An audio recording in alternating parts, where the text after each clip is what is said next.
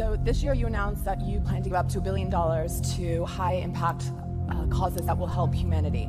How did you arrive at this amount of money and these causes that are you're and what measurable change do you hope that this money will make? Hey, hey, hey! What's up, what's up, what's up, what's up, what's up, what's up, what's up, what's up,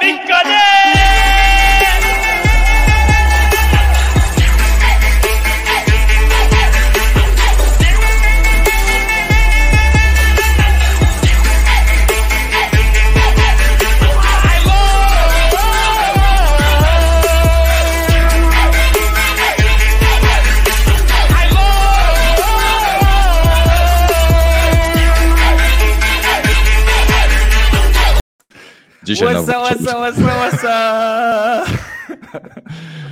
dzisiaj nowa czołóweczka. Witajcie po dwóch tygodniach kwarantanna z Bitcoinem. Trochę nas ominęło, albo raczej już e, może kurz, upa, kosz, kurz upadł, opadł, ale nie do końca, bo okazuje się, że w FTX to dopiero początek.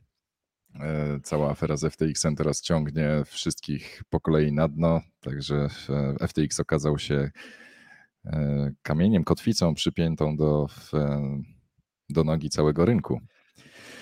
No właśnie, i, i okazuje się, że jest jeden ogromny gracz, jeden z największych posiadaczy bitcoinów na świecie i etherów, który zdaje się ma problemy finansowe i właśnie w tym momencie, kiedy my nadajemy, e, świat zaczyna dyskutować nad jego dalszymi losami, więc dzisiaj także o tym.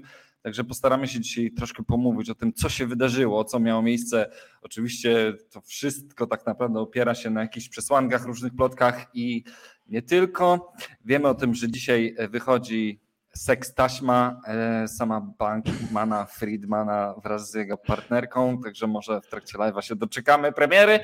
E, A jeśli chcecie dowiedzieć się, który to fundusz ma problemy, to musicie oczywiście zostać do końca i dajcie łapkę w górę. Prosimy Was, bo to zawsze dodaje duchy. A Także e, dla właśnie tych- ja nie mogłem kupić węgla, także ja dzisiaj w kurteczce siedzę.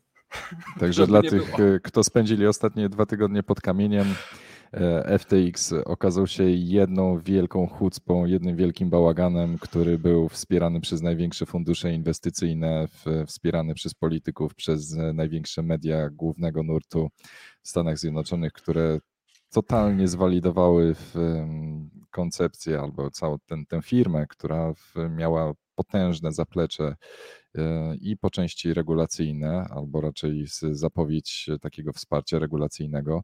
To była przecież jedyna giełda, która oferowała syntetyczne aktywa, e, które były derywatami akcji na amerykańskiej giełdzie, co zresztą bardzo dużo użytkowników przyciągnęło, zwłaszcza po akcji z GameStopem, gdzie, gdzie można było kupować syntetyczne akcje w GameStopu na FTX. To była praktycznie jedyna platforma, która, której udało się to uzyskać.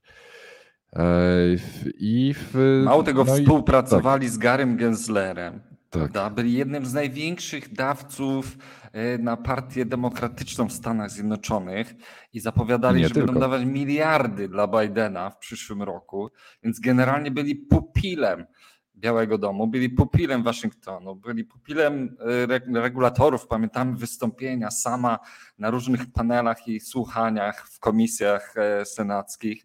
No i on był stawiany jako taki takie genialne dziecko, prawda? To taki obwieś, który nawet nie ma czasu do fryzjera pójść, bo ma wywalone na to, jak wygląda, swoje miliardy chce rozdawać biednym i ratować świat, a, tu, a tutaj się nagle A tutaj okazuje, Tak, że kupował za, za pieniądze użytkowników, kupował nieruchomości na Bahamach. y, W ogóle nie było żadnej księgowości, nie wiedzieli na co idą pieniądze. Była totalna. pożyczkę na miliard dolarów udzielił sobie sam na podstawie wiadomości na Messengerze. Kurza twarz, po prostu to jest totalna, to, to na, tak jak to zaczęło się sypać, nie?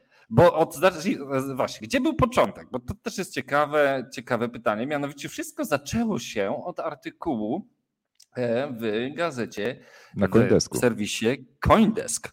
E, I artykuł zac zaczął zaglądać do raportu finansowego Alameda Research, czyli tego funduszu hedgingowego, którego 90% udziałowcem był sam Bankman Friedman. Ej, czemu nikogo nie, jakby czemu nikogo nie dziwiło, że gość ma ogromną giełdę i jednocześnie ma ogromny fundusz hedgingowy, który jest market makerem na tej giełdzie. To przez tyle, to teraz to No, się wydaje takie oczywiste, ale kiedy niektórych, niektórych to interesowało, No tak. bo y, trzeba, trzeba też nadmienić to, że mm, owszem, bardzo dużo funduszy inwestycyjnych, e, które inwestuje w startupy, e, poszło owczym pędem, inwestując e, w, FTX bez zadawania żadnych pytań. Natomiast część funduszy inwestycyjnych jednak starało się robić due diligence.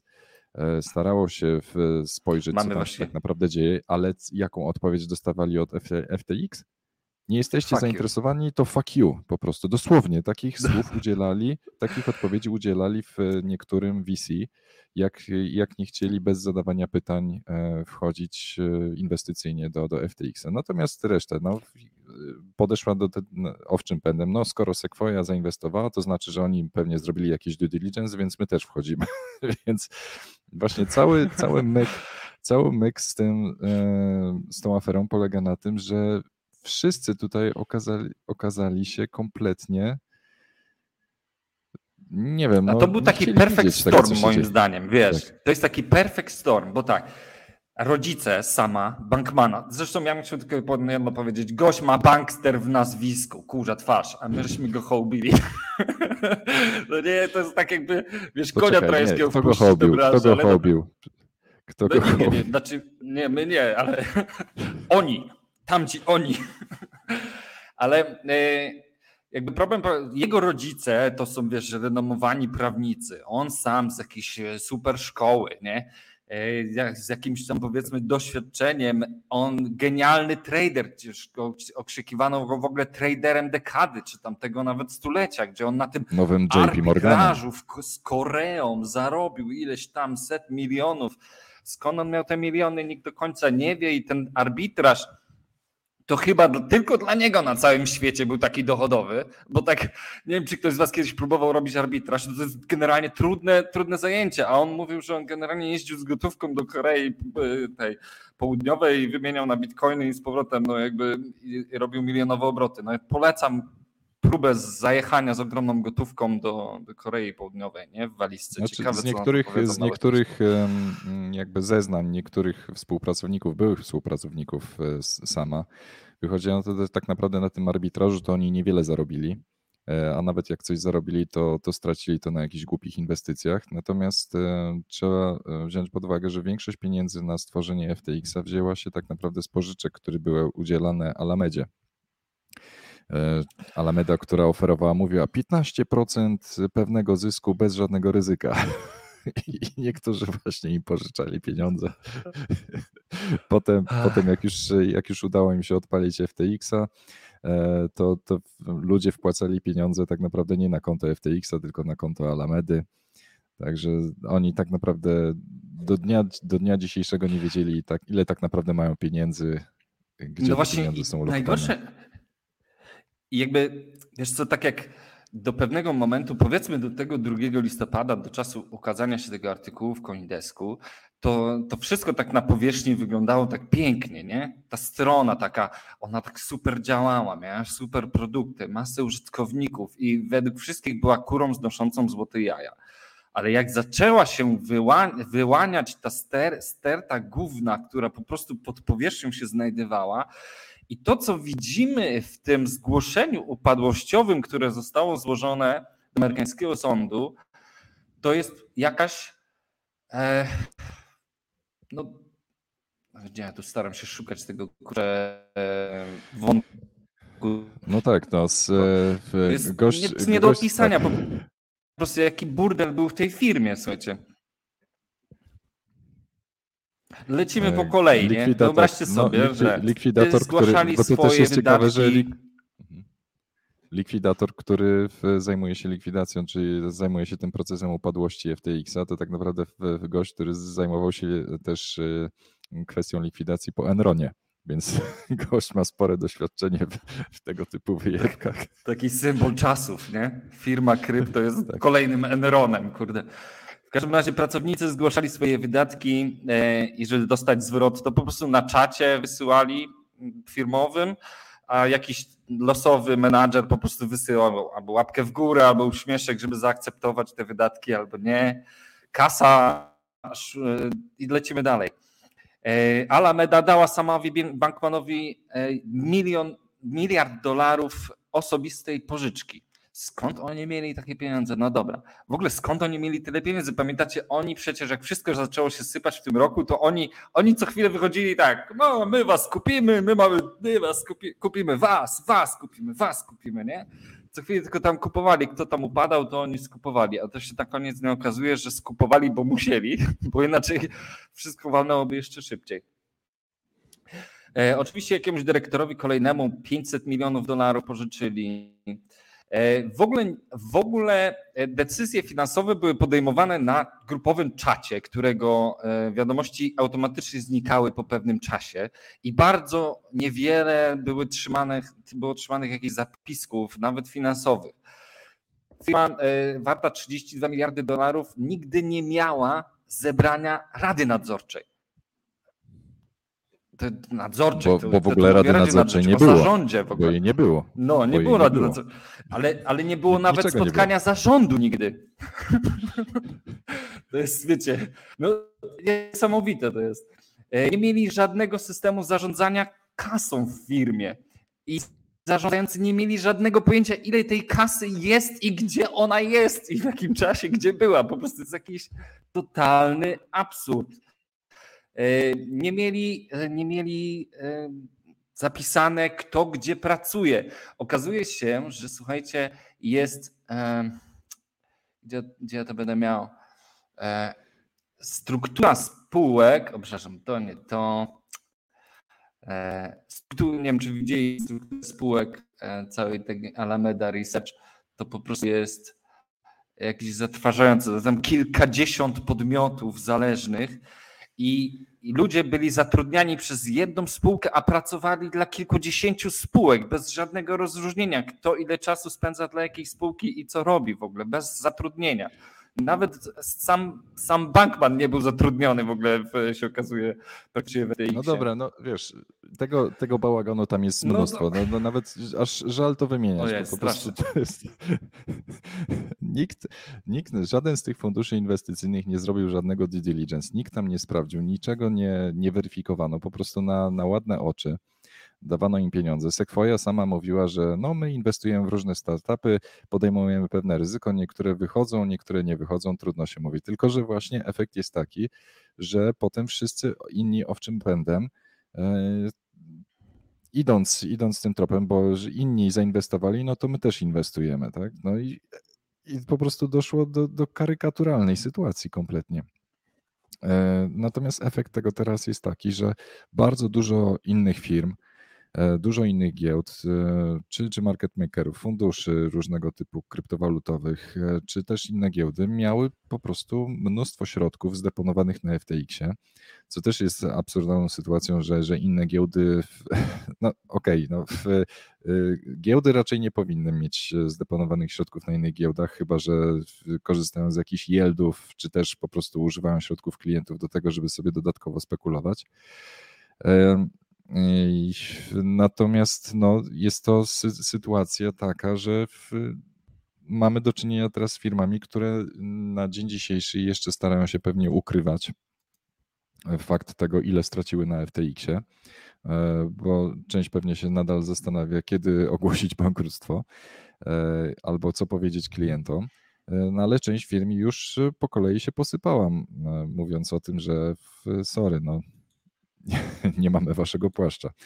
Więc y, i, i teraz wychodzą A Sequoia Capital po prostu skreśliła ze swojego tak fundusze takie jak Sequoia Capital po prostu powiedziały na Twitterze, no my naszą inwestycję, która tam była warta, nie wiem, 300 milionów, dobra, skreślamy do zera, nie? Generalnie, no liczymy, że jest no warta i, zero. No i my sobie, my sobie od lat gadamy tutaj, nie trzymaj środków na giełdzie, nie trzymaj środków na giełdzie. Ja wszyscy, dobra, dobra, dobra, dobra.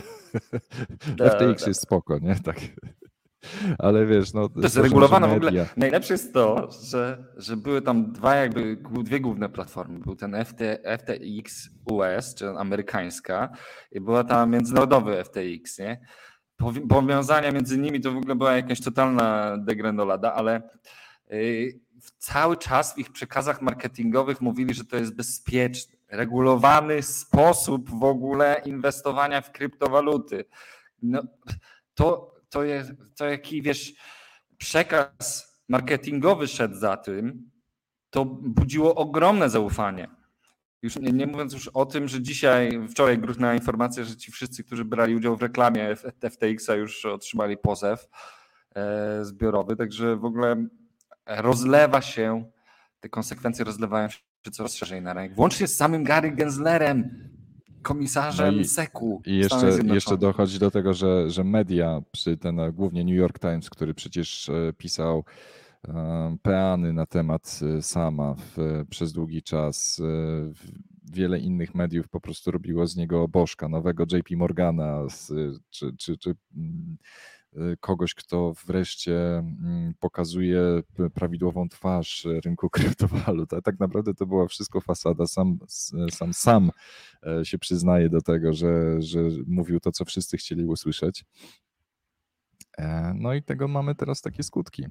Ale, ale jeszcze na dodatek, nawet po upadku e, FTX-a, nawet jak ten cały skam wyszedł, e, ogromny skam wyszedł na jaw, to nadal New York Times pisze takie wyluzowane artykuły na jego temat, że tak naprawdę on nie chciał, że tak naprawdę on zrobił przysługę całemu rynkowi finansowemu i tak dalej, i tak dalej. Nikt, nikt nie widzi tutaj żadnego problemu.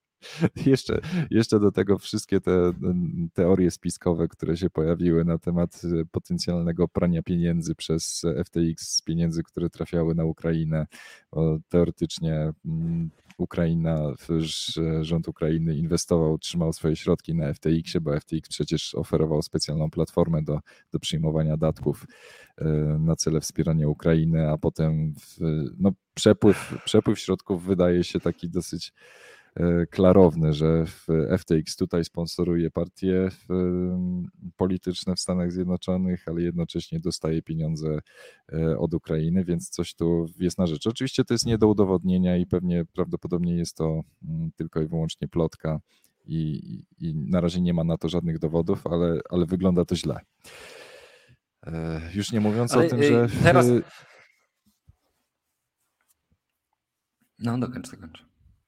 No i jeszcze, jeszcze dochodzą te kwestie kontaktów. To, że w, przecież Caroline e, e, Ellison, która w, była prezesem Alamedy, ta, ta młoda dziewczyna, córka byłego szefa Genslera, więc tutaj ewidentnie widać te wszystkie kontakty, które miały miejsce. Widać, że um, mieli na pewno spore, spore wsparcie ludzi i w Silicon Valley, i, i w Waszyngtonie, żeby móc pewne rzeczy przepchnąć, albo móc które rzeczy robić, albo żeby mm, nie było natychmiastowej reakcji czy, czy, czy, czy, czy działań regulacyjnych. Więc to wygląda bardzo źle i wiele osób pewnie jest w to mocno umoczonych. Ale e, my sobie tutaj właśnie gadamy od lat, e, żeby e, nie trzymać środków na giełdzie, żeby uprawiać self-custody, żeby trzymać na własnych portfelach, ale nadal wszyscy myślą, no za, ciągle słyszę takie uzasadnienie, no tak, ale gdzie będę tradeował, nie? Gdzie, gdzie tradeować w takim razie? Gdzie... Więc, no, no, dobra, ale nie, no, może nie wchodźmy w ten temat. Ale, ale Lechu, powiedz, powiedz teraz, bo teraz możemy to powiedzieć. My zawsze wiedzieliśmy, że, że Bank One to jest, to jest skaner, nie? Zawsze wiedzieli. To od razu było widać. No, tak, po czasie na pewno, na pewno nie budził, na pewno nie budził naszej sympatii, bo był weganinem, finansował, no, tak. finansował walkę z W ogóle był jakiś dziwny. On był, on był zawsze jakiś taki ja nie wiem, jak, nie wiem, czy widziałeś, on był kiedyś jakiegoś takiego sławnego youtubera, ten youtuber czy ten tiktoker opowiadał, że on tak. teraz będzie rozdawał miliardy swoje tam dla biednych i w ogóle.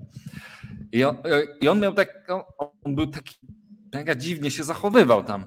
Jakby, jakby, nie wiem, coś ukrywał, albo no dobra, teraz to sobie można insynuować generalnie. No teraz już po ptakach, ale czerwonych flag była, cała masa była czerwonych flag. E, oczywiście zadajecie pytanie, kiedy pojawi się sekstaśma z e, SBF-a z Caroline, z Alamedą. No dzisiaj ma być opublikowana, także nie wiemy dokładnie której godzinie.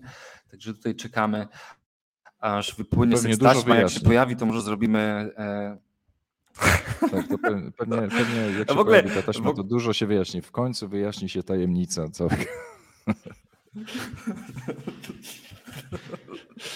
No dobra, ale y, jakby konstruktywnie wnioski. Mm, widać ogromne odpływy z giełd, ludzie wypłacają i, i słusznie. E, wypłacajcie na własne portfele. E, na koniec dnia wyjdzie Ale na właśnie to, ja nie wiem, czy stosował... to jest, wiesz, bo, bo takie napędzanie tego e, bankranu, Bankranu? to nie wiem, czy to jest dobry No. pomysł. No bo to jest, wiesz, wszyscy teraz nagle mądrzy, wypłacajcie z giełd, wypłacajcie. No dobra, no ale zaraz wszyscy się tak rzucają, żeby wypłacić i, i zaczyna klękać, nie? FTX się wysypał, zaraz Crypto.com, wszyscy się zastanawiają, czy teraz wszystko, część się, wszystko się rozpadnie, włącznie No z ale, Binance. no ale słuchaj, no firmy, firmy, giełdy, które nie mają e, problemów e, z płynnością, nie mają, nie stosują rezerwy cząstkowej, albo mają rzeczywiście na podorędziu te środki, no to będą w stanie wypłacić i one przetrwają, więc może rynek się dzięki temu oczyści. I w końcu też trzeba głośno powiedzieć o tym, że mm, tak naprawdę mieliśmy do czynienia z sytuacją, gdzie e, giełdy drukowały, znaczy drukowały, no sprzedawały papierowe bitcoiny albo e, fikcyjne bitcoiny. I, I tak naprawdę cały rynek też przez to cierpiał, bo w momencie, kiedy rzeczywiście em, giełdy sprzedawały fikcyjne bitcoiny, to tak naprawdę nie wpływało to na wycenę, e, na wycenę samego bitcoina. Tak naprawdę był drukowany pusty pieniądz w ten sposób, więc e, troszeczkę o ironio e, z, powtórzyliśmy całą patologię czy, czy rynku złota, czy całego systemu, całego systemu bankowego. Oczywiście w, w systemie No bankowym, jak, jak dojdzie do takiej, do takiej sytuacji, jak na przykład, nie wiem, ostatnio Getin padł, czy, czy jakiekolwiek inne banki, no to te, te, te koszty, te, te straty są uspołeczniane i wszystko jest fajnie, są fundusze bankowe, fundusze gwarancyjne, więc te, te koszty, te straty się rozłoży na, na wszystkich obywateli. Tu się zrobi bailout, tu się robi tam jakieś wstrzyknięcie płynności, tu jakieś QE i, i wszystko będzie fajnie i udajemy, że wszystko cacy, no ale oczywiście dzięki temu inflacja rośnie. Eee, No i, I i, ale właśnie to, co ty mówisz. A tutaj się cały rynek oczyści. obecny finansowy, cały obecny rynek finansowy działa tak jak FTX i jakoś nikomu to nie przeszkadza, bo już po prostu przez te setki lat działania banksterów, no nie setki, powiedzmy, powiedzmy 100 lat badania ba, współczesnej bankowości. No po to została nauczyli, stworzona się- rezerwa federalna przecież. Po No, to stworzono bank centralny, żeby właśnie być, Tak. mieć tak, tak zwanego kredytodawcę ostatniego, e, Ostatniej szansy.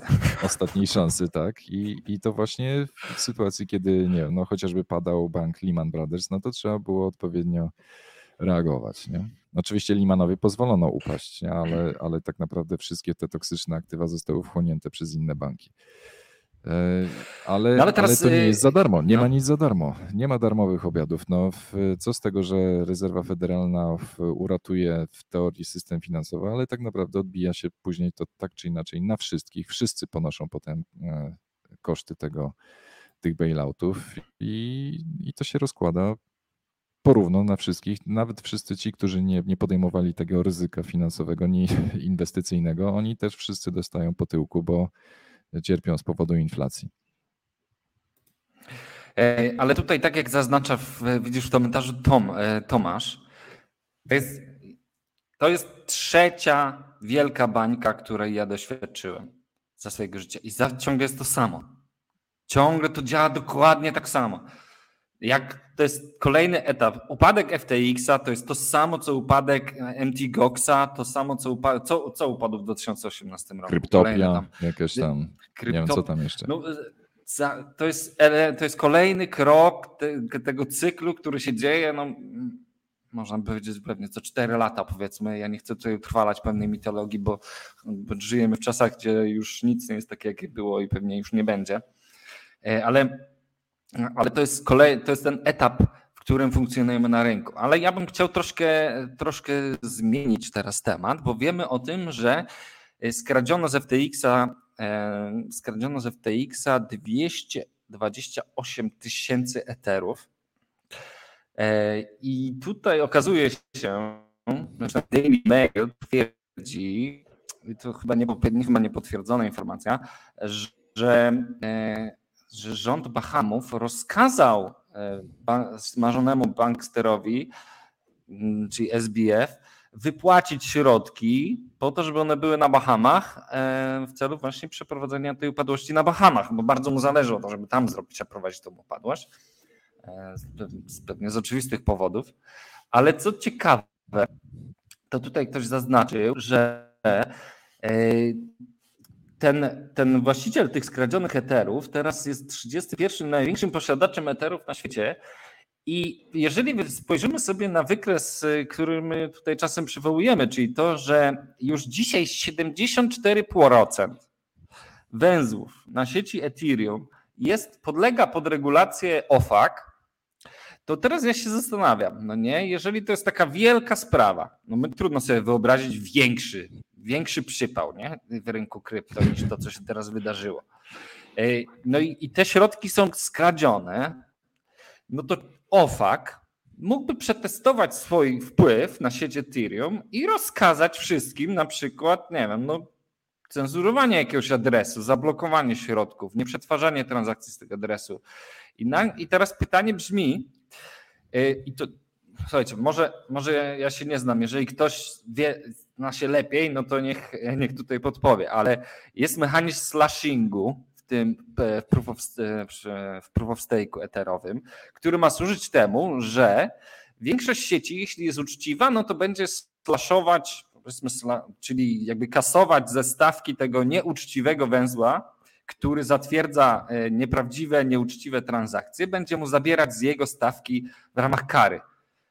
A teraz mam pytanie, jeżeli 75% węzłów podlega regulacjom OFAC, a 25 nie i te 25 będzie chciało zatwierdzić transakcję e, SBF-a, to czy 75% zaraz nie zeslaszuje, nie skasuje stawki tych węzłów, które są niecenzurowalne? Zaraz, żeby zaraz się nie okazało, że slashing nie jest bronią właśnie proregulacyjną. To, miało, to, było, to, było, wiesz, to był argument, który Witalik używał, że to jest właśnie zabezpieczenie na wypadek, gdyby ktoś chciał e, wiesz, puszować swoje nieuczciwe transakcje. A tu się okazuje, że może być zupełnie odwrotnie. Cała sieć Ethereum zaraz będzie posłuszna jak myszka. Dlaczego? Bo ci, co są nieposłuszni i chcą walczyć o niecenzurowalność, będą mieli zeslaszowaną stawkę po prostu. No już nie mówiąc, że kolejnym rakiem Ethereum jest to, że okazało się, że unstaking będzie jeszcze e, długo, długo niemożliwy, więc jeżeli tutaj mówimy tak. o niewypłacalności, no to e, biorąc pod uwagę to, że unstaking jest niemożliwy, no to można powiedzieć, że Ethereum jest niewypłacalne. Też, nie, też zablokowało środki klientów. O ile tak to no można i, określić. No właśnie, odnośnie niewypłacalności, bo tutaj na początku wspomnieliśmy, że jest jeden ogromny gracz, który, e, który zdaje się mieć problemy finansowe. No trzeba sobie ujawnić, mianowicie no, e, poczekaj, ja, zanim, zanim powiesz, kto ma problemy finansowe, to jest. ja w pewnym sensie się wielokrotnie e, cieszę się z tego powodu, że nie braliśmy żadnego sponsoringu od żadnych giełd, e, od żadnych platform i tak dalej, bo to potem nie trzeba się wstydzić. Wiele, wiele przecież influencerów, e, jakichś e, prowadzących podcasty czy nie podcasty, e, youtuberzy brali w lukratywne sponsoringi od właśnie między innymi od FTX-a czy od BlockFi. BlockFi przecież jest takim idealnym przykładem, był pokazywany jako najlepsze miejsce na custody swoich bitcoinów, jedno z najbezpieczniejszych miejsc i jeszcze dodatkowo tam zarabiasz sobie oprocentowanie na tym. I, I finalnie wyszło na to, że tak nie jest. I potem trzeba się wstydzić, więc lepiej. No właśnie, no, no ale że, z drugiej wiesz, strony, no, wiesz, ja, ja, no, ja te, też pytanie, czy nie lepiej wycierać że... łzy setkami, nie? No. Wiesz, ja e, od wielu lat, e, wielu lat miałem taką filozofię, że, że prowadząc biznes w branży kryptowalut, czy sprzedając kryptowaluty, nigdy nie, to powtórzę to po raz setny, nigdy nie, e, nie podejmowaliśmy takiej decyzji, żeby przechowywać środki klientów. E, tylko i wyłącznie oferować e, mm, takie transakcje OTC, czyli w, wymieniasz fiaty, dostajesz bitcoiny i wypłacasz je na własny portfel. Mimo, że jest to trudniejsze, bardziej skomplikowane, no to sorry, ale my nie, nie umożliwiamy ci przechowywania Twoich środków na naszej platformie, bo to jest sprzeczne z jakimkolwiek etosem Bitcoina e, czy, czy sposobem funkcjonowania. No i nie ma, nie ma tej pokusy nadużycia, nie ma e, potencjału tego, że ktoś nas zhakuje, czy zabierze środki klientów, czy, czy te środki zostaną jakoś sprzemiewierzone. Natomiast giełdy no, są bardziej lukratywnym biznesem, no bo przecież na każdej transakcji, e, na każdej spekulacji na, czerpią, czerpią zyski z tego, że, że ludzie traktują de facto giełdy jak kasyna. E, oferują dźwignie czy, czy inne dziwne instrumenty. No i giełda więc... przede wszystkim, za, z giełdzie bardzo zależy, żebyśmy tam trzymali nasze środki.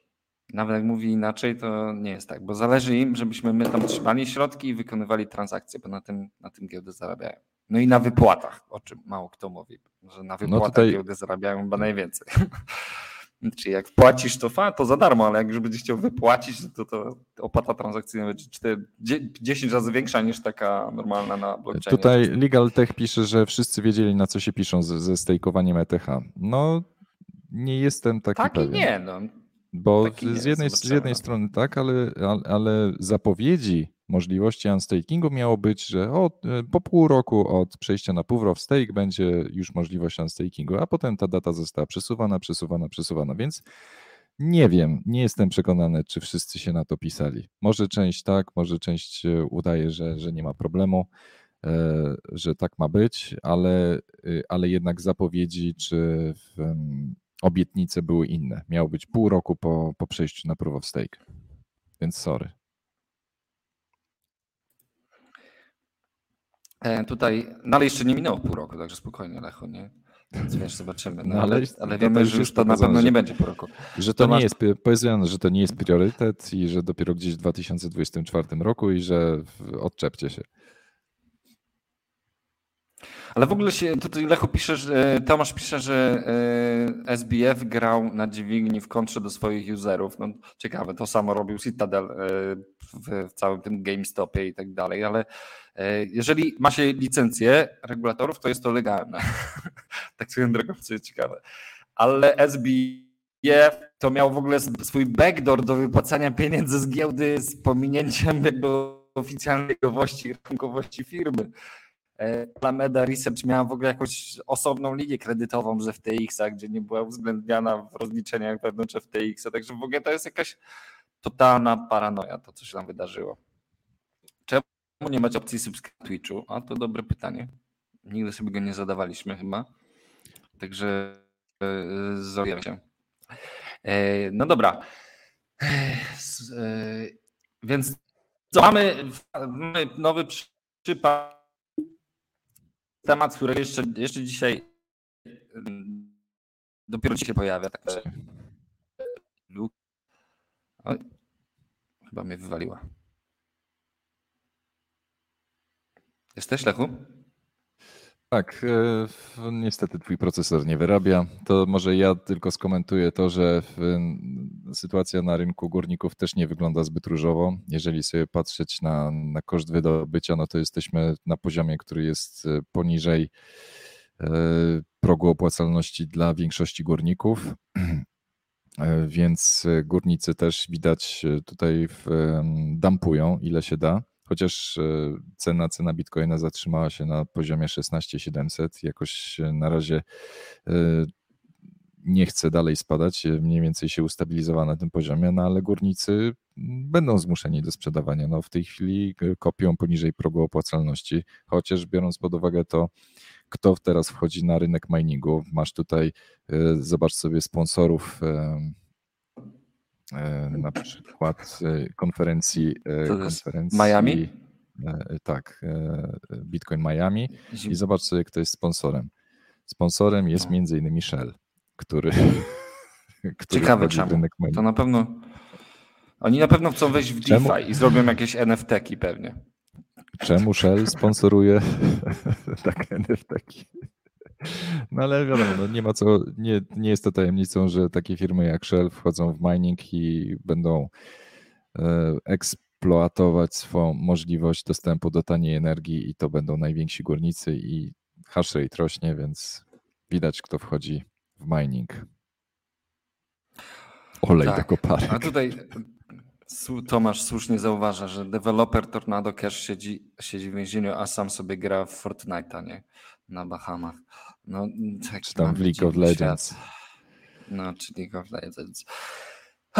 w każdym razie, yy, przechodząc już do kolejnej gównoburzy, która gdzieś się tam nakręca, to mamy, mamy e, Digital Currency Group, czyli e, grupę założoną przez Barego Silberta, który e, no jest jedną z takich najbardziej prominentnych osób i chyba z największych posiadaczy bitcoinów na świecie. Samo, samo Galaxy Digital czy Grayscale, fundusz Grayscale posiada, ile oni posiadają? 600 tysięcy bitcoinów, ile oni? Taką zatrważają ilość, więcej niż wszyscy inni. Każdym razie wokół nich robi się mały fad w związku z tym, że e, premium e, u nich na, e, na platformie, na GBTC jest ogromne. Mianowicie Bitcoin, który jest teraz po, w okolicach tam 16 tysięcy, 16 700, jest handlowany, GBTC, które teoretycznie ma odzwierciedlenie 1 do 1 w Bitcoinie, jest handlowane po 9400 dolarów. Co oczywiście budzi tutaj ogromne wątpliwości i ludzie się zaczynają zastanawiać, może, te, może inwestorzy sprzedają ta GBTC, bo, bo boją się o niewypłacalność e, Grayscale'a, może boją się, e, boją się jakieś problemy u nich w Excelu. E, z tym, że problem polega na tym, że nie Galaxy Digital czy Grayscale nie może ulec likwidacji nie, nie może, on, oni nie będą mieli margin calla ze względu na to, że nie da się fizycznie wymienić GBTC na BTC. Nie da się jakby ich derywatywy wymienić na faktycznego bitcoina, ze względu na to, że oni nie są jeszcze ETF-em i o to się sądzą zresztą z SEC-iem, że chcą być ETF-em. Można u nich kupić takie aktywo, które ma odzwierciedlać cenę 1 do 1 bitcoina, ale jedynym sposobem wyjścia z tego aktywa jest jego sprzedaż komuś innemu.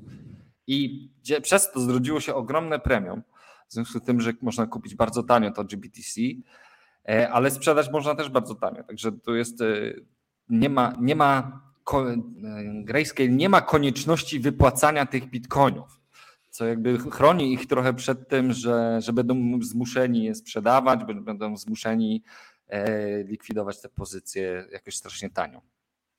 No. E, to taka ciekawostka. A, a z, Ale to z drugiej, z drugiej strony to no. też oznacza, że jak ktoś kupuje GBTC, to też e, oni nie mają obowiązku kupowania bitcoinów. to też może to oznaczać. To też może to oznaczać, chociaż, y, chociaż mają tych bitcoinów bardzo dużo. No. Ale to, to jest też trochę ciekawe, bo jak e, pamiętamy Coindesk, który zaczął całą tę główną burzę wokół FTX-a, należy, należy do Digital tak. Currency Group, czyli do Barego Silberta. A czyli teraz się okazuje, że, że jakby o, tak, strzeliło mu to w twarz trochę i teraz wszyscy się zastanawiają, czy ten olbrzym, jakim jest Grayscale, czasem też nie stoi na jakichś wąskich, no, wątłych nogach, no i więc rynek testuje nawet największych grubasów. Y, poza chyba Michaelem Saylorem, który niezmienny jest cały czas e, bitcoinowym bykiem. No ale Michael Saylor też jest no. zalewarowany przecież dość potężnie. Ale on twierdzi, że, że Bitcoin musiałby spać do 3400, nie? żeby dopiero mieć margin cola. No, pierwszy próg ma na poziomie 13,5 tysiąca dolarów. E, natomiast, no wiesz, no to tak jak wszystkie giełdy najpierw mówią, nie mieliśmy żadnej ekspozycji na FTX. E, potem mówią, że no straciliśmy troszeczkę. E, potem mówią, że no musimy niestety wstrzymać wypłatę, a kolejny krok ogłaszamy bankructwo, nie? więc tak jak w tym. Więc to bardzo, bardzo szybko potrafi eskalować. Więc trzeba się mieć na baczności i może, może w końcu to będzie lekcja do tego, żeby część osób się nauczyła jednak przechowywania środków samodzielnie. Oczywiście, co ja gadam. No te, te, te osoby, które są doświadczone, no to już od dawna to robią, natomiast e, owszem, ofiarami w tej chwili będą ci zwykli użytkownicy, którzy nawet zapomnieli, że mają jakieś konto na giełdzie, albo że gdzieś trzymają, albo nie wiedzą, jak to zrobić. Oni wszyscy teraz będą po prostu e, zaorani. Mm. I, i niestety, Niestety ta, ta no dobra, dążenie, ale, ale dążenie może... do tego, żeby no, dążenie do tego, żeby Bitcoin stał się bardziej taki akceptowalny dla mas, żeby wszyscy mieli dostęp do e, przyjemnych aplikacji bankowych, w których mogą sobie trzymać jak w banku i tak dalej, no to jednak to nie jest to. Jednak to nie jest to, to jest powielanie patologii, od której chcieliśmy uciec. Ale jedną ciekawą rzeczą, jakby takim efektem ubocznym jest to, że wszyscy teraz zaznaczają, że to CeFi, a nie DeFi zawiodło. Póki co żaden DeFi nie zbankrutował. Prawda? No pomijając rak na... na różnych tokenach. No oczywiście pomijając rakpule i haki, prawda? To jest, to jest inna historia, ale Uniswap nie zbankrutował. Uniswap nie grał na funduszach użytkowników i tak dalej. Także tu mamy, nawet JP Morgan przyznaje, że, że DeFi e, nie, nie, jakby tutaj nie przyczynił się do tego wszystkiego. No. Ale no dobra, w, w, w ostatnim czasie pojawił się raport Cryptocurrency Across the World. Nie wiem, czy widziałeś. E, I teraz zgadnijcie, na którym miejscu jest Polska, jeśli chodzi o ilość posiadaczy kryp, e, kryptowalut, bitcoinów w Polsce, do czego za chwilę przejdziemy, ale co jest najpiękniejsze, to jest w ogóle bardzo fajne. Zobacz, największy, największy, najwięk, kraje z największą ilością posiadaczy e, kryptowalut na świecie, uwaga, znaczone 49 milionów, ale później mamy kraje trzeciego świata, w top 5, Indie, Pakistan, Nigeria, Wietnam. No właśnie o to chodziło, nie? To jest właśnie o to chodziło w tej technologii od samego początku. E, nie, nie może nas dziwić, że 63% to mężczyźni, a 37% to kobiety. Chociaż i tak zadziwiająco dużo, prawda? Że 37% to kobiety. 72% to osoby poniżej 34 roku życia, a 71% ma wyższe wykształcenie, co jest też ciekawe.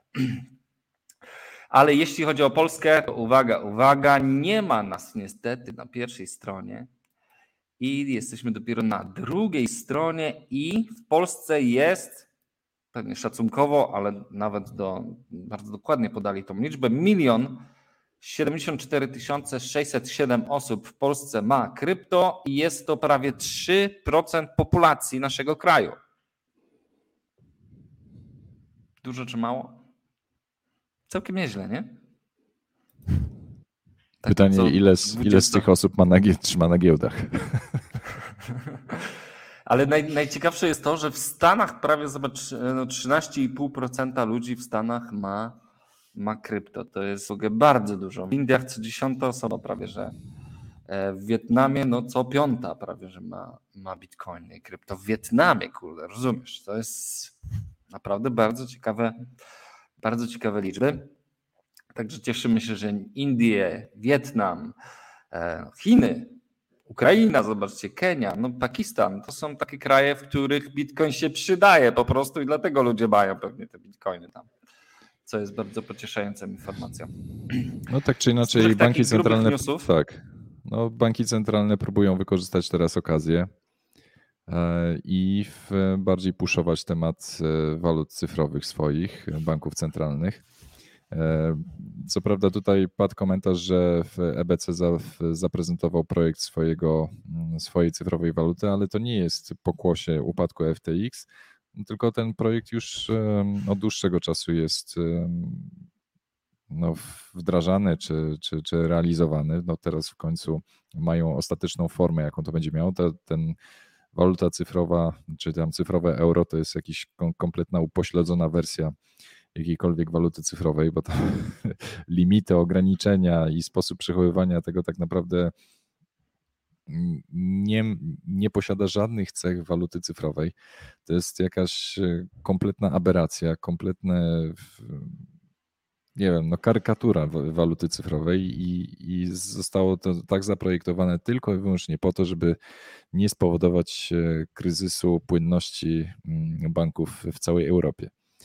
Więc, e, to, bo, bo to byłby potencjalnie duży problem. No tutaj banki w całej Europie bardzo mocno lobbowały przy tym projekcie i starały się jak najbardziej upośledzić um, w sposób funkcjonowania czy, czy konstrukcję cyfrowego euro, tak żeby tak naprawdę ludzie nie, nie zaczęli wypłacać pieniędzy ze swoich kont bankowych i, i, i trzymać je w, w banku centralnym, bo to natychmiast by spowodowało problemy z płynnością.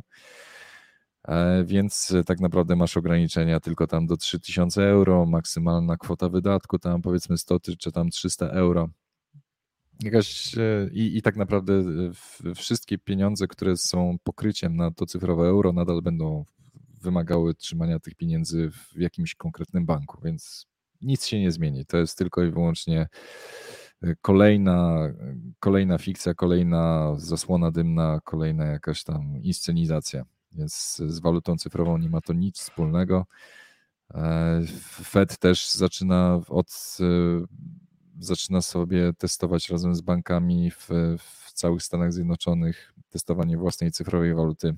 Czy się należy tym przejmować? Niespecjalnie, biorąc pod uwagę przykład, e, tak jak rozmawialiśmy poprzednio, przykład Nigerii, nie wiadomo, czy ludzie w ogóle będą chcieli z tego korzystać, bo nawet, nawet to, co, to, co mówiłeś, nawet przy ogromnych zachętach, e, zniżkach, jakichś promocjach i tak dalej, nawet to nie pomogło.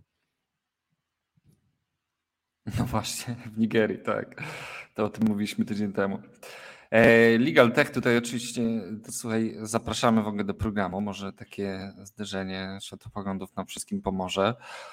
E, atakujemy ETH. No, my się bardziej obawiamy te, tego, że proof of stake po prostu będzie gwoździem do trumny ETH. My mamy też Ethery, my używamy Ethereum, także to nie jest tak, że my jesteśmy jakimiś wielkimi przeciwnikami. Po prostu uważamy, że, że Bitcoin jest lepszy. I chociażby dlatego, że zobaczcie, FTX upadł, fundusze upadają, giełdy upadają, a Bitcoin dalej działa. Co 10 minut wpada kolejny blok. Nic się w Bitcoinie nie zmieniło. Tak? Bitcoina nawet nie obchodzi za bardzo, szczególnie, że, że FTX upada na tym poziomie technicznym. A tutaj teraz, jeżeli wszyscy się zaczynają zastanawiać, co z Ethereum, e, no to no, grubszy temat na pewno do rozmowy. Ale odnośnie tej, tej fasady, o której ty mówisz, o tym, że mamy kolejny obrazek, no to MoneyGram wybrał świetny moment na ogłoszenie tego, że, e, że w ich aplikacji można handlować bitcoinami, etherami i litecoinami. E, MoneyGram, pewnie wszyscy doskonale wiecie, no jedna z największych sieci e, prze, przesyłów pieniężnych globalnych, obok chyba Western Union, nie wiem co jest większe, czy to, czy to, a poza tym pewnie należą do jednego właściciela to MoneyGram e, ma swoją aplikację mobilną, gdzie pozwala handlować bitcoinami, etherami i litecoinami, co byłoby dużym newsem może gdyby nie FTX. Ale patrząc na to z perspektywy dzisiejszej, po wybuchu całego FTX-a i o tym, że trzeba trzymać bitcoiny i krypto u siebie na portfelu, to MoneyGram zdaje się być słabą alternatywą do tego wszystkiego, e, co mamy obecnie dzisiaj na rynku. Ale miejmy nadzieję, że otworzy to jakieś nowe rynki za granicą na świecie. Także może to też ułatwi wymianę e, bitcoinów ale... na, na gotówkę na przykład. No ale to też, e, też w, znaczy fajnie, wszystko fajnie, mm, tylko to też prawdopodobnie oznacza, że MoneyGram ledwo zipie i szuka sobie nowego modelu biznesowego, nowego sposobu na zarobek i, i w, po prostu w desperacko łapie się nowych produktów. Prawdopodobnie mają też nie, nie lekko. No właśnie. Ale przechodząc y, do takich bardziej pozytywnych informacji, to w, w, świecie sztucznej inteligencji wydarzyło się w tym tygodniu bardzo dużo, także... E, do sztucznej inteligencji jeszcze dojdziemy. Jeszcze, jeszcze dojdziemy Dobrze. do sztucznej inteligencji. E, natomiast no, warto też wspomnieć e, o tym, że jeżeli tutaj już mówimy o walutach cyfrowych banków centralnych, no to też warto wspomnieć o istniejącej już walucie cyfrowej banków, czyli mam na myśli USDC, e, które nagle w możliwość płacenia USDC pojawiło się w, w Apple Pay'u. Co prawda nie za bardzo kumam, jak to by miało działać w praktyce, ale w, prawdopodobnie jeżeli ktoś ma apkę Circle, e, no to może sobie ją spiąć razem ze swoim Apple Payem i jeżeli przychodzi do sklepu i, i płaci Apple Payem w sklepie, no to bezpośrednio następuje przewalutowanie czy, czy użycie środków USDC z portfela Circle i, i możesz takim USDC bezpośrednio wszędzie zapłacić. E, no jest to fajne. Czyli, jakby, czyli można podpiąć aplikację Circle pod Apple Pay, tak? Tak, to, tak to mniej więcej Tak, działa. dokładnie. Tak to, tak to okay. działa. Czyli Tylko, z twojego że trzymanie salda, na Circle... salda... No właśnie, to jest kolejny custodian. No. Jakby nic, no. nic tutaj... Nihil nowi. No fajnie, fajnie, że się zintegrowali. Generalnie na pewno wielu, wielu ludziom to, to ułatwi życie, bo wymienianie, wiesz, USDC na, na dolary to wiązało się zawsze z jakąś, jakimś fee dla kogoś, dla jakiegoś pośrednika, prawda? Tutaj trochę mniej pośredników, bezpośrednio za zakupy zapłacisz z USDC.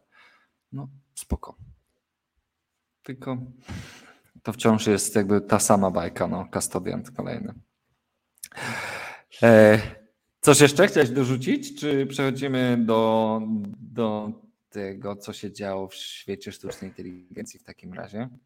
No jeszcze z, z newsów e, a propos e, Lightning Network, e, no to warto wspomnieć o tym, że w, o bardzo fajnym portfelu Blixt Wallet, który bardzo szybko się rozwija. W, w ostatnim tygodniu weszła nowa aktualizacja, która pozwala wykorzystać mechanizm Multipath Payments czyli w, w praktyce oznacza to, że dużo łatwiej e, będzie dokonywać transakcji w Lightning Network za pomocą tego portfela, ze względu na to, że po prostu e, portfel będzie w stanie łatwiej znaleźć e, drogę transakcji, dla którą chcecie wykonać, czyli będzie można w wyższych kwotach z, z niższą prowizją Dotychczas, dotychczas portfel Lightning Network tak naprawdę korzystały z jednej ścieżki e, do wysłania całej kwoty. W tej chwili e, technologia Multipath Payments umożliwia to, że tak naprawdę cała płatność e, w Satoshi jest rozdzielana na, na wiele węzłów, na, na wiele ścieżek.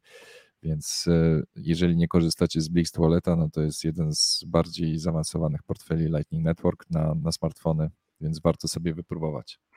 Plus e, do tego też fajne narzędzie, które się śmieszne pojawiło e, pod względem zwiększenia prywatności transakcji mm, w Lightning Network, tak zwane lnproxy.org, e, które pozwala Wam zaciemnić ścieżkę przesyłania środków Lightning Network i LN Proxy polega na tym, że wy wstawiacie swój, swojego własnego invoice'a do, do LN Proxy, LN Proxy generuje wam e, nowego invoice'a, którego podajecie płacącemu i w ten sposób e, można zwiększyć prywatność takiej transakcji. Także warto sobie potestować. No, jest jednak, no, Lightning Network nie jest remedium na, na dzień dzisiejszy przynajmniej na dzień dzisiejszy nie jest remedium na Ale e, nigdy nie będzie, nie? To jest zawsze, to jest ruchomy cel no jest, to, jest, to, jest, to, jest to wyścig, jest to wyścig zbrojeń. Tak, jest to wyścig zbrojeń, natomiast no, na dzień dzisiejszy e, Lightning Network nie oferuje z, e, wystarczającego poziomu prywatności transakcji, chociaż na, na pewno pomaga. E, ale, ale narzędzia i, i technologie, które pozwolą zwiększyć poziom prywatności są w trakcie rozwoju, ale to nadal jest e, ciężki development, jest dużo trudności. No, nowe te, ja zawsze mówię, że nowe technologie generują nowe problemy. Samo wdrożenie w Lightning Network też wygenerowało całą masę nowych problemów, które teraz trzeba mitygować, więc nie jest to proste, jest to bardzo niestety trudna technologia, albo trudna i, i trudna jednocześnie w rozwoju. To tyle, jeśli chodzi o nowości w Lightning Network. Natomiast, Lightning Network. E, no właśnie, ale jeśli chodzi o. E, zanim jeszcze przejdziemy do tak. sztucznej tak. inteligencji, rzadko, rzadko mówimy o, o wirtualnej rzeczywistości, ale wydaje mi się, że doszliśmy do momentu, kiedy wirtualna rzeczywistość przestała być taka wirtualna.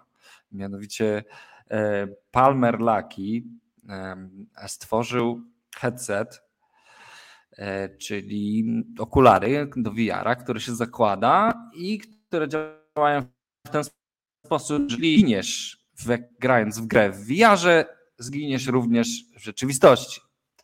Także not so virtual anymore, e, bym podsumował.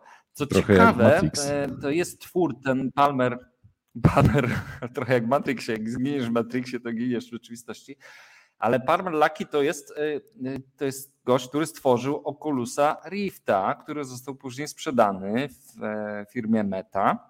Czyli to jest taki, no można powiedzieć, jeden z pierwszych takich apostołów e, właśnie metaversu, czy tego wirtualnej rzeczywistości. E, przyznaję również w tym wywiadzie, że pracuję nad modelem takim, że e, ten headset raz założony już nie da się go zdjąć. Także to już w ogóle. To już będzie. Te, to teraz kolejne odniesienie do filmu Piła, tak? Tak. To już naprawdę.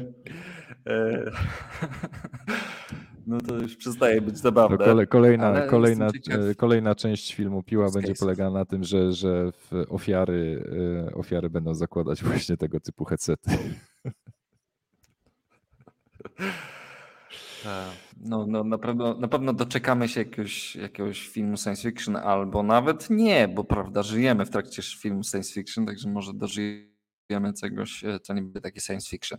Ale, no, ale... E, mówiąc już o tym, że żyjemy w świecie science fiction, to Nvidia e, pochwaliła się 4 listopada, czyli na poprzedniej kwarantannie mieliśmy o tym powiedzieć, pochwaliła się swoim modelem dyfuzyjnym, czyli tekst na obraz EDIFI, E, no i oczywiście, wiecie, Nvidia chce konkurować tutaj z Ali i2, ze Stable Diffusion, z Mid Journey i tak dalej, i tak dalej. Także mamy już na rynku kolejnego gracza, który potrafi zamienić tekst w obrazek. Ich model, no, szczerze mówiąc, dorównuje temu wszystkiemu, co widzieliśmy do tej pory. Ale to jedno z najciekawszych narzędzi, które, z którym, Lech, e, którym bawiliśmy się e, z Lechem w tym tygodniu, to coś, co jest dostępne na Hugging Face czyli na portalu właśnie, na którym w sumie dochodzi do największego boomu tego typu technologii sztucznej inteligencji. Mianowicie e, jest to model, który e, analizuje obraz, e, który mu podajemy i on tak, on jakby, wiecie, jeżeli ktoś z Was bawił się Mid Journey, czy jakimś innym modelem dyfuzyjnym, no to dobranie odpowiedniego prompta, odpowiedniej frazy to jest naprawdę wyczyn. Jakby stworzenie takiej frazy, która jest dopracowana i otrzymujecie efekt, którego oczekiwaliście, bo to jest chyba najtrudniejsze, jest, no, no jest zadaniem bardzo trudnym. I teraz, jeżeli zwłaszcza wychodzicie z jakimś pomysłem z głowy, to, to naprawdę trzeba się trzeba żonglować z tą, e, z tą sztuczną inteligencją, różnymi frazami, żeby otrzymać takie coś, czego, czego chcecie. A tutaj mamy narzędzie, gdzie wrzucamy e, zdjęcie i ten, ten, e, ten model nam mówi, co widzi na tym zdjęciu. No i my oczywiście z Lechem się pojawiliśmy. Ja tego zadania wybrałem niedawny obraz Bipla, pamiętacie, Biplak e, stworzył e, NFT-ki, które zostały sprzedane za miliony dolarów, wrzucił to na Twittera e, i jest to no ja tu widzę Elona Muska z twitterowymi skrzydłkami w pampersie mm, w jakimś chyba podziemnym laboratorium w Twitterze. No i kiedy wrzuciłem to do tego interpretatora, to dostałem bardzo długą frazę, którą od razu przerzuciłem do Mid Journey, ale w międzyczasie okazało się, że Mid Journey E, wypuściło swoją nową wersję. Czyli mamy dwie wersje. Wersję trzecią, której używaliśmy do tej pory, oraz wersję czwartą, która wyszła, wyszła w zeszłym tygodniu i chcę Wam to porównać. Używając interpretatora tego obrazka, wersja numer 3 Mid Journey dała taki obraz, co jest równą, równym poziomem, chyba dorównuje, jeśli chodzi o poziom absurdu oryginałowi. A Mid Journey numer 4, używając tej frazy, dało taki obraz. Nie wiem, czemu akurat tu jest Jeff Bezos bardziej na tym, na tym obrazku niż Elon Musk, ale zobaczcie, kurczę, coś w tym jest, że naprawdę domyśliło się, że facet ma skrzydła niebieskie, jak ala w Twitterze i że jest to mężczyzna bardziej niż jakiś taki potwór. Także Midjourney wersja 4, powiem Wam, naprawdę daje radę. To mi, to mi przypomina eksperymenty z, z tu, używaniem translatora Google'a. Tłumaczysz najpierw e, na e, frazę oryginalną na powiedzmy jakiś docelowy język, na przykład z angielskiego na polski, a potem ten samo to, co przetłumaczył na polski, znowu tłumaczysz na angielski. To tak. I patrzysz, czy wychodzi to samo. Dokładnie. No, ciekawe w, jakim to kierunku idzie, ale powiem Wam, że naprawdę narzędzie jest bardzo ciekawe, yy, zwłaszcza jeśli ktoś z Was pracuje nad, nad, nad używa tych modeli. Narzędzie nazywa się Clip, Clip Interrogator. To co prawda e, trzeba przyznać, tak, że, i, że i link modele, do niego modele, znajdziecie są, w bazie linków. Też trzeba wziąć pod uwagę jednak to, że te, te modele, które są na Hugging Face, one są dość ograniczone, no bo trzeba, trzeba pamiętać o tym, że trenowanie takich sieci kosztuje ogromne sumy pieniędzy. No w, na przykład gość, który trenował Stable Diffusion mówił, że wydał ponad 600 tysięcy dolarów na e, kart, znaczy w sensie na moc obliczeniową, która była potrzebna do trenowania tego modelu, więc to są ogromne koszty, żeby e, wytrenować takie modele, więc a te, które tutaj na Hugging Face są, to są dosyć ograniczone modele, więc też nie można się spodziewać jakichś e, rewelacyjnych efektów. To raczej jest proof of concept, dopiero ktoś to musi rzeczywiście na dużo większych danych, na dużo większych zasobach przeliczyć, ale, ale przynajmniej proof of concept jest. Natomiast e, trzeba przyznać, że w, Tak. jeżeli bierzesz pod uwagę e, szybkość e, rozwoju tej technologii, jakby mam, na, mam wrażenie, że ilość narzędzi, które powstają do, do sztucznej inteligencji, znaczy z wykorzystaniem sztucznej inteligencji po prostu rośnie wykładniczo. Także tutaj w tej branży jest ogromny potencjał. Mam wrażenie, że się roz, rozwija szybciej niż cały świat kryptowalut.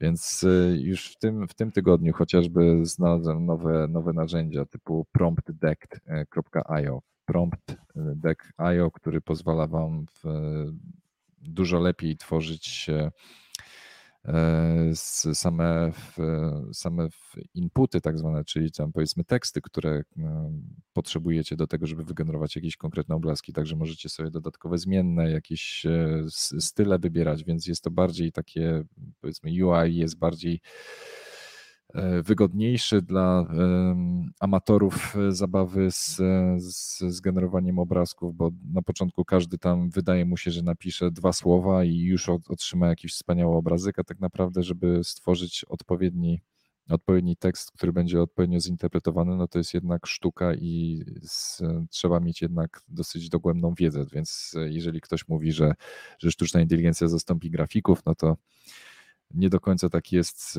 Jest czas, e, epoka ludzi, którzy rzeczywiście potrafią tworzyć narzędzia, czy, czy po, po, potrafią pisać odpowiednie teksty dla, dla sztucznej inteligencji.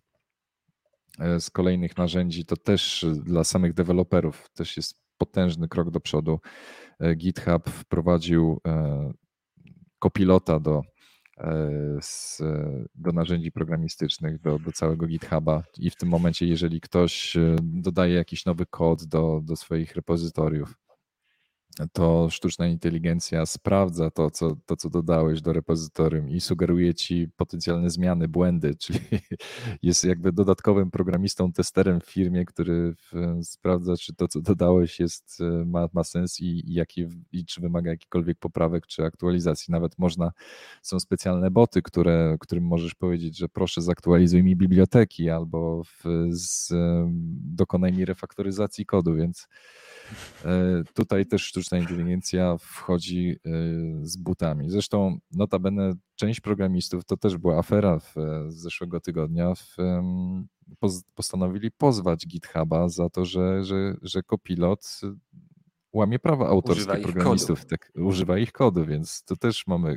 kolejny ciekawy case związany z tym, że w, nie tylko artyści się buntują przeciwko sztucznej inteligencji, ale teraz programiści zaczęli narzekać, że, że sztuczna inteligencja mm, czy, czy, czy GitHub pośrednio nauczył zarabia, się na ich kodzie zarabia na ich pracy. Tak, tak. No, to jest, e, no to jest absurd, do którego dochodzi właśnie w świecie science fiction. Co kolejne, kolejne narzędzie, które pozwala Wam nauczyć się, jak pisać odpowiednie prompty dla generatorów obrazków playgroundai.com, gdzie możecie sobie wyszukiwać różnego typu e, obrazy po słowach kluczowych i pobierać e, odpowiednie w, e, i, i brać sobie pod uwagę na przykład teksty, które zostały użyte do, do stworzenia takiego obrazu i, i dalej remiksować, tworzyć nowe obrazy na tej bazie, więc też duże ułatwienie dla, dla tych, którzy tworzą swoje obrazy, czy, czy potrzebują do, na swoje blogi, do, do swoich książek, e, do, na swoje strony internetowe. A więc e, no, dla, dla, przynajmniej dla web designerów też sztuczna inteligencja teraz jest ogromną pomocą, bo pod, pod, pozwala tworzyć różnego typu asety. Nie, nie musicie korzystać e, z istniejących bibliotek ikon czy, czy obrazków stokowych. Wszystko to można sobie samodzielnie według własnych potrzeb wygenerować. A z kolejnych narzędzi, no to też jest właśnie cała ta mm, e, tendencja do, mm, do tego, żeby tworzyć nowe edytory w oparciu o sztuczną inteligencję. Tutaj kolejnym taki ciekawy przykład to jest e, narzędzie DreamPage, dream.page i ono mm, jest bardzo ciekawym edytorem, e, głównie z, z tego względu, że nie tylko pozwala Wam generować tekst, ale również pomóc Wam go edytować. Czyli na przykład, jeżeli sobie wklejasz jakieś e, dane z, e, z Wikipedii, jakąś tabelkę, jakieś surowe dane w postaci e, tekstowej, no to możecie zaznaczyć taki tekst i powiedzieć DreamPage'owi, słuchaj, czy tam sztucznej inteligencji powiedzieć, zamień mi ten tekst na tabelę i on automatycznie stworzy Wam piękny HTML, który może być wykorzystany na na stronie internetowej i wy nie musicie ręcznie pisać tego kodu HTML, tylko właśnie e, sztuczna inteligencja wam to wszystko ładnie zakoduje, przeformatuje wam e, wasz tekst. Ale też trzeba wziąć pod uwagę, że mm, część ludzi, czy, czy powiedzmy startupów wychodzi z założenia, że e, tego typu mm, narzędzia to są feature'y, a nie samodzielne aplikacje i bardzo dużo istniejących edytorów. Za chwilę prawdopodobnie możecie się spodziewać, że w Microsoft Wordzie chociażby będziecie mieli takie feature'y, że będziecie mieli po prostu kontrolkę sztucznej inteligencji, więc e, to już nie będzie tak, że te, te edytory będą jedynymi narzędziami, które będą oferowały dostęp do sztucznej inteligencji, ale w waszych istniejących edytorach, czy, czy w Microsoft Wordzie, czy, czy w Notion, czy gdziekolwiek indziej, będziecie mieli po prostu pod ręką dodatkowy baton sztucznej inteligencji, który będzie Wam praktycznie w każdym edytorze pomagał korzystać z tego typu udogodnień. E, furorę zrobił LexPage, tak. którego, do którego zaproszenia wrzucaliśmy na naszego Telegrama. E, podejrzewam, że wielu z Was już się tym bawiło, ale jeżeli bawiliście się LexPage'em, to pewnie macie podobne doświadczenia jak i ja. Ja byłem w szoku. Naprawdę wystarczy napisać tytuł wypracowania, które chcesz wymyśleć i on leci, ale kapit po akapicie i ma zadziwiającą wiedzę w ogóle i, jakby no trafia, trafia w punkt. I też, też należy zwrócić uwagę na kolejne zastosowanie, czyli e-commerce. Masz e, sklepy internetowe, które prezentują różnego typu produkty. Macie jakieś zdjęcia e, porobione w namiotach bezcieniowych e, i one są jakieś bez, bez wyrazu, ale możecie sobie skorzystać właśnie również ze sztucznej inteligencji, która weźmie wasz na przykład tutaj e, projekt e, Astria AI, który pozwala wam wziąć e, dowolny produkt, macie zdjęcie jakiegoś, nie wiem, książki, samochodów czy, czy jakiegoś gadżetu. I to zdjęcie może być potem wykorzystane do tego, żeby od, zrobić odpowiednie umiejscowienie w jakimś nowym tle, w, w nowym oświetleniu, e, z jakiejś spe, specyficznej aranżacji. E, więc dla e, podkąd, żeby nie przedłużać, widać ogromną przyszłość pod względem wykorzystania tego w sklepach internetowych. Na przykład, jeżeli ktoś sprzedaje obrazy, plakaty, no to może zaproponować. No ale wyobraź sobie, prostu... że bierzesz, bierzesz produkt, wiesz, i jakby mówisz tej sztucznej inteligencji, że chcesz zobaczyć, jak będziesz wyglądał z tym kapeluszem, nie wiem, na tak, ulicach tak, San tak, Francisco. Tak, tak, tak, tak, I ty sam tak. będziesz mógł zobaczyć, no. I to żadnego grafika, i to wiesz, 15 sekund poczekasz i już, no wiesz, na smartfonie będzie aplikacja, która będzie znała twój model twarzy i ty będziesz przeglądał produkty nie z modelką na, na Instagramie, tylko to ty będziesz w tych spodniach i ty będziesz w tej bluzce i w tej sukience. I, wiesz, no to jest y, wow. Zupełnie nowa jakaś era e-commerce'u chyba nadchodzi. Dokładnie. Mamy coś jeszcze z AI, bo ja mam tutaj jeszcze jeden temat, który, o którym chciałbym powiedzieć, o którym rozmawiamy czasem na kwarantannie. Pamiętacie, mówiliśmy o tym, że w Iranie dzieją się e, bardzo poważne protesty i mamy już trzeci miesiąc, kiedy ludzie wychodzą na ulicę. I sytuacja zrobiła się o tyle poważna, że wyobraź sobie, że rząd irański przegłosował ustawę, w której pozwala na karę śmierci osób, które protestują. Już według, według e, niektórych źródeł, tutaj według akurat tego artykułu, norweska, norweska organizacja pozarządowa walcząca o prawa człowieka mówi, że 326 osób już zostało zamordowanych przez reżim, tysiąc osób zostało oskarżonych o, mm, o, zaangażowanie w organizację protestów i te tysiąc osób zostanie skazane na śmierć. Mało tego, pośród tych osób są kobiety, a co jest najbardziej przerażające w tym wszystkim, to że część z nich to dziewice, a według prawa irańskiego nie można wykonywać kary śmierci na dziewicach, co będzie związane z tym, że zanim będzie ta kara wykonana, ktoś będzie musiał je rozdziewiczyć. Nie. Ja... I, to, i, I ja to mówię, wybaczcie, że ja to mówię, nie? bo to jest, y, to mnie aż, aż ciarki mi po plecach przychodzą, jak czytam takie rzeczy, ale cały świat ma to w dupie. No to mnie najbardziej przeraża, naprawdę. No nie, no dlaczego tak uważasz, że cały świat ma to? Nie, ma, nie mamy na... No, Wiesz, z jednej, z jednej strony No nie mamy na to wpływu, tak? To chcesz powiedzieć. No mamy na to taki wpływ, że w, co, będziemy kolej, kolejny, kolejny kraj, będziemy wprowadzać demokrację w kolejnym kraju? No nie wiem. Kolejna nie no, wojna? No nie, no właśnie to jest, to, co możemy w sumie z drugiej strony, prawda? No możemy protestować, nie wiem, moglibyśmy rzucać kałaszny tymi koktajlami Mołotowa w jakieś ambasady Iranu, nie wiem, no to naprawdę niewiele możemy zrobić. Ja zdaję sobie z tego sprawę, ale no ale smutne to jest, że, ty, że takie rzeczy się dzieją, nie? I wiesz, i trzy miesiące, niesamowite, jak cały ten rząd irański robi wszystko, żeby się utrzymać u władzy. W ogóle jest bardzo ciekawy wywiad, prawie trzygodzinny e, z, z jednym z profesorów, który w ogóle zajmuje się całą historią Iranu i jest zresztą z Iranu właśnie u Lexa Friedmana notabene. Bardzo ciekawy wywiad, gdzie on opowiada, jaki jest zarys historyczny, jak ten Hezbollah się tam mm, doszedł do władzy, jak on się utrzymuje, dlaczego tak postępuje i tak dalej. No ale według niego szanse na to, że uda się jakby odzyskać wolność ludziom, uwolnić spod tego reżimu, no są dość niewielkie, ale bo wiemy o tym, że takie reżimy potrafią walczyć do samego końca, a najbardziej e, dziobią już na łożu śmierci. Nie? Ale no cały Iran płonie. Trzeci miesiąc. Największe protesty chyba w ogóle, jakie mamy w tym roku na świecie. No to tak, tylko tyle chciałem to powiedzieć.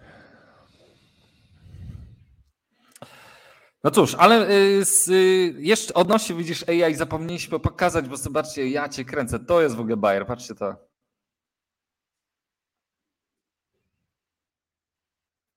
Gość rysuje na tym, na żywo, no, i mówi poproszę słonia na drzewie, pach, pach i co?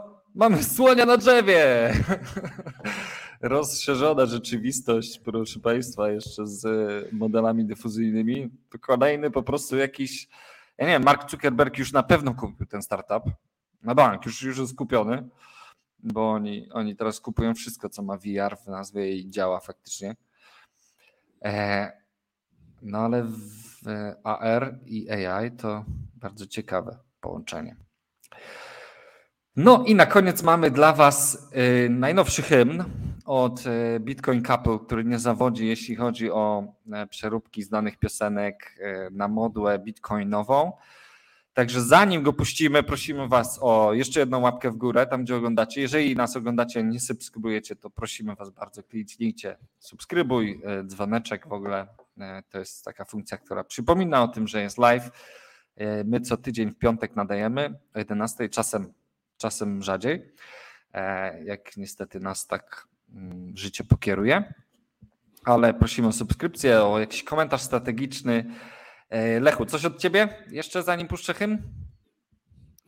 Nie, ja czekam na wasze, w komentarzach na wasze pomysły na wykorzystanie sztucznej inteligencji. Także w komentarzu pod filmem dawajcie wasze pomysły, jak można zastosować e, sztuczną inteligencję, gdzie, którą, którą branżę trzeba zmienić, e, jakich narzędzi potrzebujecie. Dawajcie własne pomysły. Także No to jest, Najlepsze- to jest najtrudniejsze. najlepsze- Rozumiem, że ty tak. chcesz komuś ukraść pomysł na startup, tak? tak, tak. e, tak.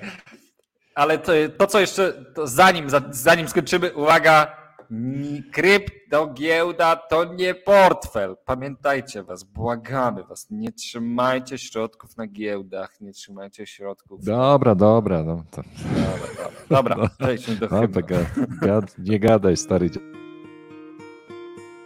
Hello, 19 my old friend. Bitcoin fell back to $19,000.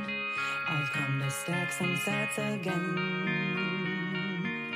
Because the chances is often fleeting. And we know the Fed will start easing. And the vision of sound money and human gains still remains.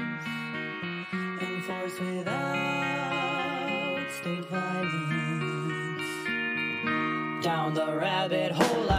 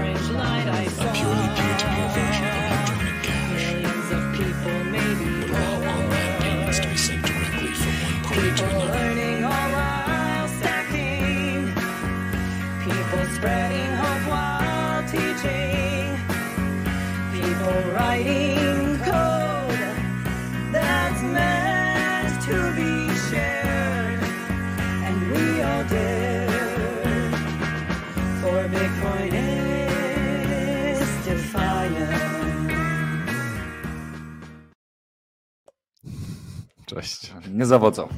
Cześć.